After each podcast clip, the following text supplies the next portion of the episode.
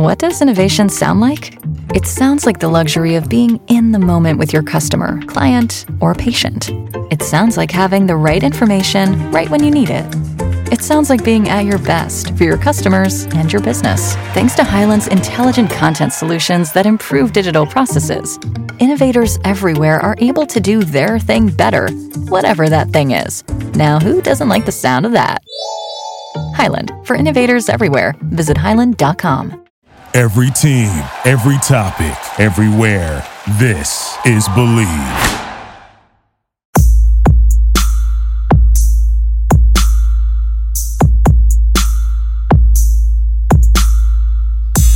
Hello, everyone. This is Paul Brennan, PGA professional with Bleav in Tennessee Golf, here on the Bleav Podcast Network, the number one podcast network for professionals. Do you believe? Our show is a breakdown of all things golf in the volunteer state, and we're going to break some things down today. We're going to cover men's and women's golf tournaments, we're going to cover professional, amateur, and we're going to dive into junior golf as well. We will talk to the players, the instructors, and the organizers. This week I've got about six tournaments going plus the Pro Am series, so it's going to be amazing. But if you enjoyed the show, please subscribe and tune in. Uh, you can find us on iTunes, Spotify, Google Play, Stitcher, Luminary, and tune in. You can also find us at Bleav.com or at Bleav Podcast. You can follow me on Instagram at pbrandon21 or on Twitter at QIC underscore golf pro. So PGA Tour's back at it. Amazing event this weekend. Jon Rahm takes over the world number one at the win at the Muirfield Village. Again, we saw Bryson DeChambeau with some of his amazing antics as well. But let's keep it local. Let's stay in Tennessee. First, we're going to dive into the Match Play Championship. Now, this was held up at Lookout Mountain. Um, 64 players were selected to the pools. There were 16 pools, four players per pool. The way the scoring systems went is you played match play, uh, and if you won the event, uh, the first round, you received a point um, against players in your pool. You'd play the second round against somebody else in your pool. Again, uh, if you win, it's a point. And then you would play the third round. So everybody in their four brackets uh, would play against those. So the four players in each pool went head to head, playing three matches and scoring out. Um, coming out of pool one, we had Lee Maxwell defeating Jake Hall in a playoff. We also had Jacob Garland and Tom Schreiner in that div- pool. Coming out of pool two, Jaron Leisure uh, wins two and a half points over Austin Lancaster, Mark Harrell, and Antonio Fernella. Uh, coming out of pool three, Sam Lopp uh, beats Carlisle Strickland in a playoff uh, over Parker Gray and Coleman Jones. Moving into pool four, mm, Connor McKay, two and a half points, wins over Lucas Armstrong, Tom Lopp, and Stephen Hermisky. Moving into pool five, Evan Spencer and Carson Common in a playoff. Carson pulls that one out. Behind them, Winston Brown and Jacob Uihlein. Moving over to pool 10, we had Cade Russell winning with three points over Jackson Singer, Michael Albanetti, and Stephen Gollier. Moving into pool nine, we had Jake Morse win with two and a half points over Mike and Kinsey, Jake Smith, and Lawrence Largent. Pool eight, Jesse Felker wins with two and a half points over Rob Garland, Riley Grindstaff, and Tanner Davis. Brandon Ware with three points moving on over Oliver Simonson, Michael Brainerd, and David Digres. Going on to pool six, we had Bill Wellens with three points winning over William Reek, Jack Usselton, and Matt Cooper. Pool 16, Lance Simpson with two and a half points, winning over Matt Mitchell, Ramsey Kimbrough, and Trent Mansfield. Winning in a playoff in Pool 15, Steve Johnson over Will with two points, and then we had Dabney Dickinson and Adam Murphy coming in behind that. Pool 14, Philip Lee with three points over Ron Hinsey, Matthew Matthew Copeland, and Davis Irving. Pool 13, Cade Purier, two and a half points over Chase Taylor, Todd Bergen, and Trey Tobias. Pool 12 coming out, Michael Shears, three points over Ricky Honeycutt, Scotty Hudson, and Aaron Ingles. Pool 11, Tim Jackson in a four hole playoff over Gabe Hunter with two points, and Brad Burling and Hayden Hoonigan coming in there. So, putting our final 16 into the match play, we had Lee Maxwell versus Jason Leisure. Sam Lopp over Connor, or playing against Connor McKay, Carson Common against Bill Wellens, Brandon Weir against Jesse Felker, Jack Morris against Cade Russell, Tim Jackson against Michael Shears, Cade Purrier against Philip Lee, Steve Johnson versus Lance Simpson. Moving on for those were Jared Leisure against going into Connor McKay. Then you had Carson Common against Brandon Weir, Cade Russell against Michael Shears, Philip Lee against Steve Johnson. Moving on to the next one, Connor McKay wins, playing against Brandon Weir in the next round. Then you had Russell Cade, Cade Russell winning over Shears to go on against Steve Johnson. Winning from that group, you had in your semifinals was Connor McKay over Steve Johnson, and Connor wins the Tennessee Match Play Championship. So 64 dwindling down to one. So moving over to the Tennessee Four Ball Championship. So here we have two players on a team playing a best ball format against another team in match play advancing. Uh, Sandlowski and Owens uh, against Priscillo and Chambers. Uh, Chambers and Priscillo winning that one. We have uh, Story and Wolf against Garland and Garland. Story and Wolf advancing from there. Tabor and Smith against Webb and Andrews, Tabor and Smith advancing. We had McKay and Gold against McKnight and Simpson. McKay and Gold advancing. Nairmore and Rendy against Britt and Kinsey, with Rendy and Nairmore advancing. Hedrick and Furnell against Maxwell and Korth, with Hedrick and Furnell advancing. Johnson and Hall against Miller and Irving, with Hall Johnson and Hall winning. Smith and Garrison against Provo and Lanning with Smith and Garrison advancing. Copeland and Weir against Russell and Simonson with Russell and Simonson advancing. Todd and Wellens against Largett and Ray with Largett and Ray advancing. Pullman and Spence against Holman and Wood with Pullman and Spence advancing. Tobias and Reck against Rimmer and Morrell with Rimmer and Morrell advancing. Clark and Shore against Jackson and Smith, with Jackson and Smith advancing. Hemsky and Bernard against Keene and Samuels, with Keene and Samuels advancing. Thomas and Thomas against Parrish and Ward, with Parrish and Ward advancing. Judy and South against Lane and Goings, with Judy and South advancing. Moving into the round of 16, we had Basillo and Chambers against Story and Wolf. Basillo and Chambers advancing. Tabor and Smith against McKay and Gold, with Tabor and Smith advancing. Nairmore and Rendy against Hedrick and Fennell, with Hedrick and Fennell advancing. Johnson and Hall against Smith and Garrison, with Johnson and Hall advancing. Roswell and Simonson against Largett and Ray, with Roswell and Simonson advancing. Pullman and Spence against Rimmer and Morrell, with Rimmer and Morrell advancing. Jackson and Smith against Keenan and Samuels, with Jackson and Smith advancing. Parrish and Ward against Judy and South, with Parrish and Ward advancing, moving our way into the top eight. Basil and Chambers against Tabor, Tabor and Smith, with Tabor and Smith advancing. Hedrick and Fernella, Johnson and Hall, with Johnson and Hall advancing. Roswell and Simonson against Rimmer and Morrell, with Rimmer and Morrell advancing. Jackson and Smith against Parrish and Ward, with Jackson and Smith advancing. Now moving our way to our semifinals. We have Tabor and Smith against Johnson and Hall, with Johnson and Hall advancing. We have Rimmer Morrell against Jackson and Smith advancing. So in the finals, we have Craig Smith and Tim Jackson against Jake Hall and Tyler Johnson. Uh, Tim and Craig go on to win this. Now, what's absolutely amazing is this gives Tim Jackson his 24th state title state AMs, state opens, mid AMs, four balls across the board. Um, Tim's an amazing player, um, so congratulations on that. Jake and Tyler, University of Tennessee teammates, held on strong, young guys. Almost got it done, but got it done. But the veterans coming in strong with the win, going two and one. So again, congratulations, Craig and Tim, on that title. Moving over to women's golf, finally getting a report about the ladies playing a little bit. The Tennessee Women's Senior and Mid Am Championships were contested at Richland Country Club. Um, starting with the Senior Amateur, in the first flight, Sarah Ingram wins with a two day total of 147, three over. Um, congratulations to that for your overall championship. Moving on to the second flight, uh, we had Angel Cropper uh, winning the second flight there. With moving on to the third flight, Pam Presnell winning. So congrats to Ingram, Cropper, and Presnell winning their divisions and flights. Moving over to the mid am, congratulations to Jesse Lawlin, Lolly, shooting even par for two days. Again, great scoring there.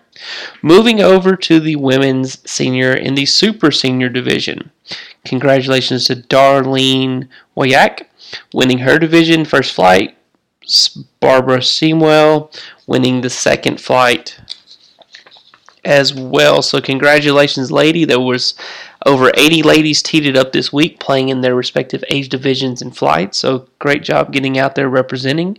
Uh, weather wasn't too hot for a, a hope, but uh, Richland Country Club always an amazing test.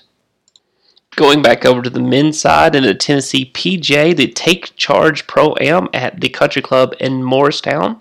Uh, it is a one professional, three scratch am event. They had 24 teams teed up, 96 players for the event. Congratulations to Kendall Moore's team of Patterson, Crawford, and Smith, shooting 25 under for the two day event. Uh, Chris Stacy, Resner, Gain, Burling coming in second at 24 under. Casey Flanagan, Mays, Poe, Rice coming in at 22, and then five teams tied for fourth at 20 under. So great playing there. Going over to the professional side, Casey Flanagan shooting six under for the two day total, winning that over Braxton Hunter shooting four under.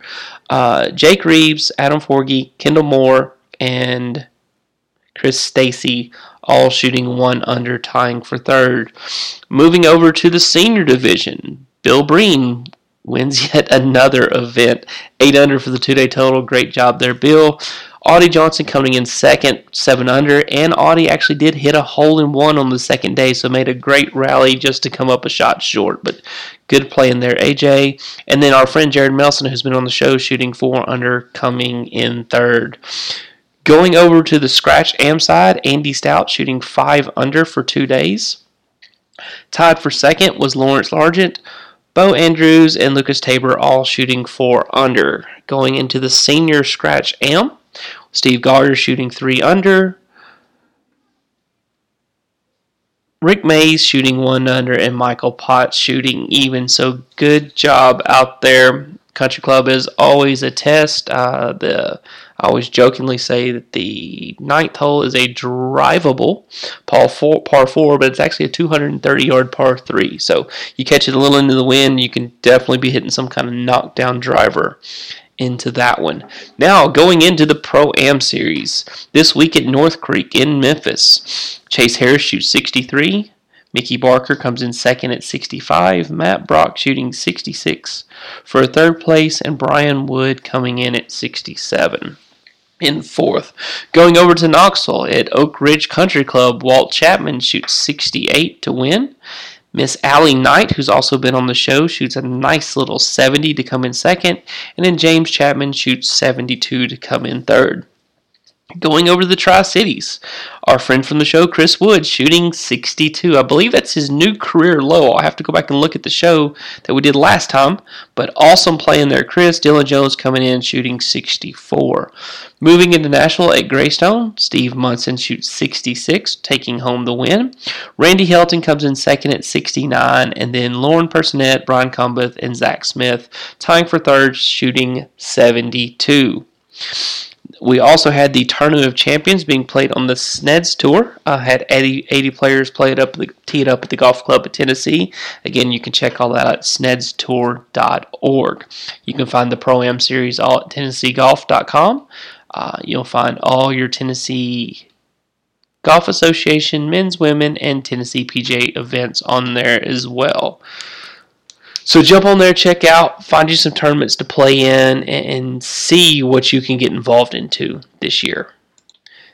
Next week on the Tennessee PGA side, you're going to have the Tootsie's Harold Elrod Pro Am held at Old Hickory Country Club. Always an amazing event there. Um, we also have the Pro Official moving on way into the Tennessee PGA Championship um, at Vanderbilt Legends Club in August. So a lot of good golf coming up. Hopefully, get some of these people on the show and talk to them. So now going to the listener's question. This one comes in from Joe asking about the out of bounds ruling that Bryson got at the memorial. So first of all, Joe, let's talk about this one. I, I know we're going to kind of break it down and see what happened. Uh, but the key terminology that we need to look at is how it's defined. So the boundary edge should be defined by boundary objects or lines.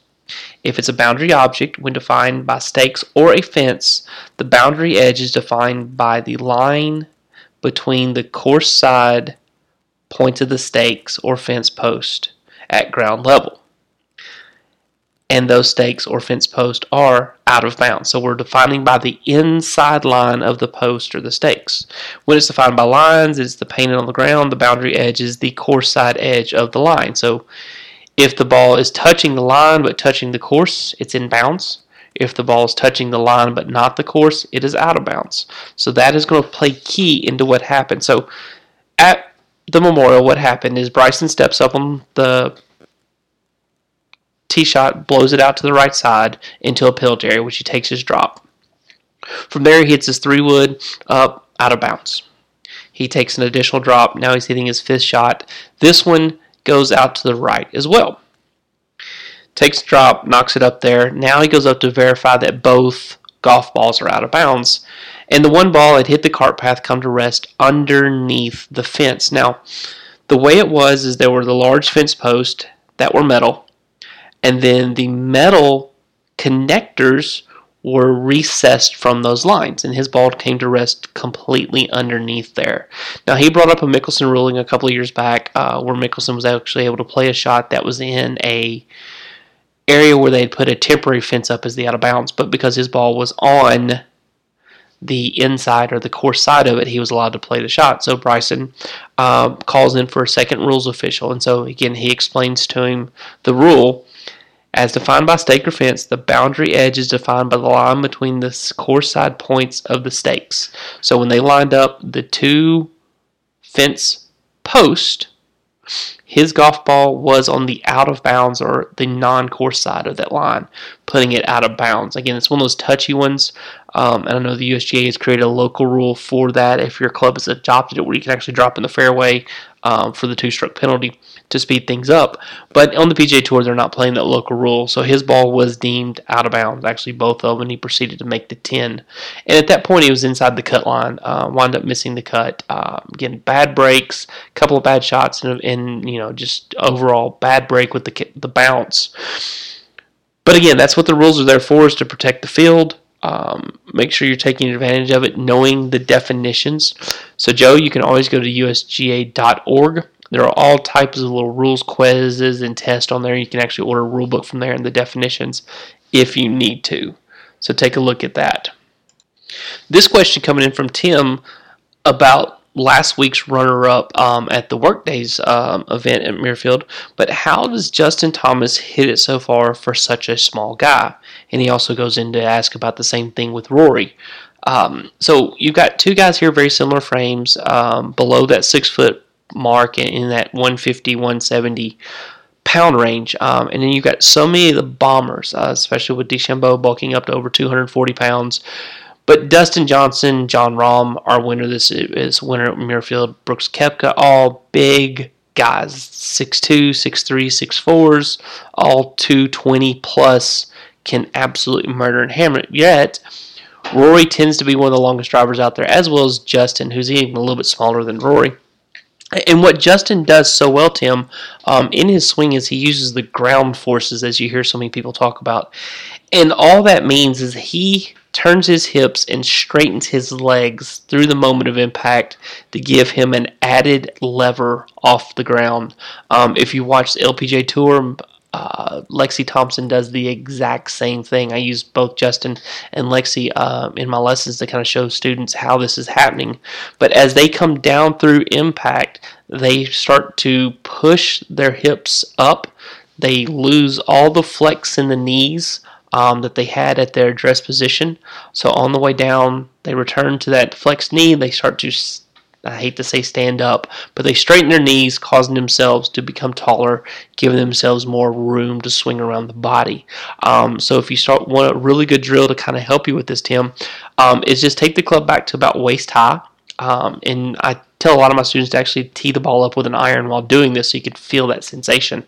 Um, but tee the ball up about an inch or so and just practice with the club resting on the ground. Take it back, and then as you swing through, you want to try and straighten both knees and fall through to waist high and practice picking that ball off the tee.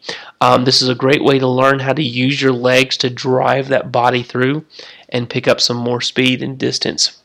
Well, everybody, we had a lot of tournament coverage this week. Um, thank you for the Golf House of Tennessee for providing with all the results as we go into the each week that I turn this out. Um, thanks for the viewers or the listeners coming in with the questions, kind of keeping us talking. Um, getting a lot of good golf coming up. Weather's uh, turning nicely. If you've got the Bermuda greens, they've all just been airified. Sand should be off them, so they're going to be lightning quick. Um, if you're on the bent greens, they're a tad bit slower, um, but they're looking so good and healthy, and the golf ball stops and spins so well. So get out there, play some golf. I actually got two rounds in this week, so I'm already happy. Um, tell me how your rounds are going, and if you have any questions, keeping them coming in. So thank you for listening to Bleav in Tennessee Golf here on the Bleav Podcast Network. Um, if you enjoy the show, please subscribe and rate us on iTunes. You can find us on Spotify, Google Play, Stitcher, Lunar, TuneIn. You can also find us at Bleav.com and at Bleav Podcast. You also keep firing those questions to me on Instagram at pbrandon21 or on Twitter at QIC underscore golf pro. Oh, last one from the listeners. Somebody asked me where the quick golf pro came from or the QIC. And the QIC is just a bad way to spell quick. Um, my tempo has always been fast. I've been a, a, Nick Price, Jose Maria Olazabal slasher um, throughout the years, so I have a very quick tempo, so the nickname stuck. Um, and you're always trying to figure out how to make a nickname into three letters, uh, just so it's easier to stamp on the golf ball. so that's where the quick came from, just by my tempo. Um, so again, just glad to answer those questions, Tommy. Thank you for that one, and everybody have a great week.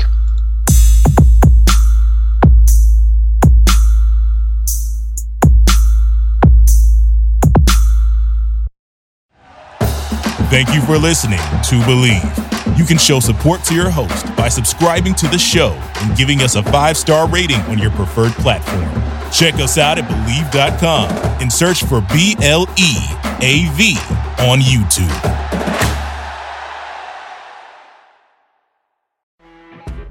You know, when you're listening to a true crime story that has an unbelievable plot twist that makes you stop in your tracks? That's what our podcast, People Are the Worst, brings you with each episode. I'm Rachel. And I'm Rebecca. We're identical twins who love true crime cases that make you say, didn't see that coming, and we hate the people responsible for them. Listen to People Are the Worst now on Apple, Spotify, or wherever you get your podcasts.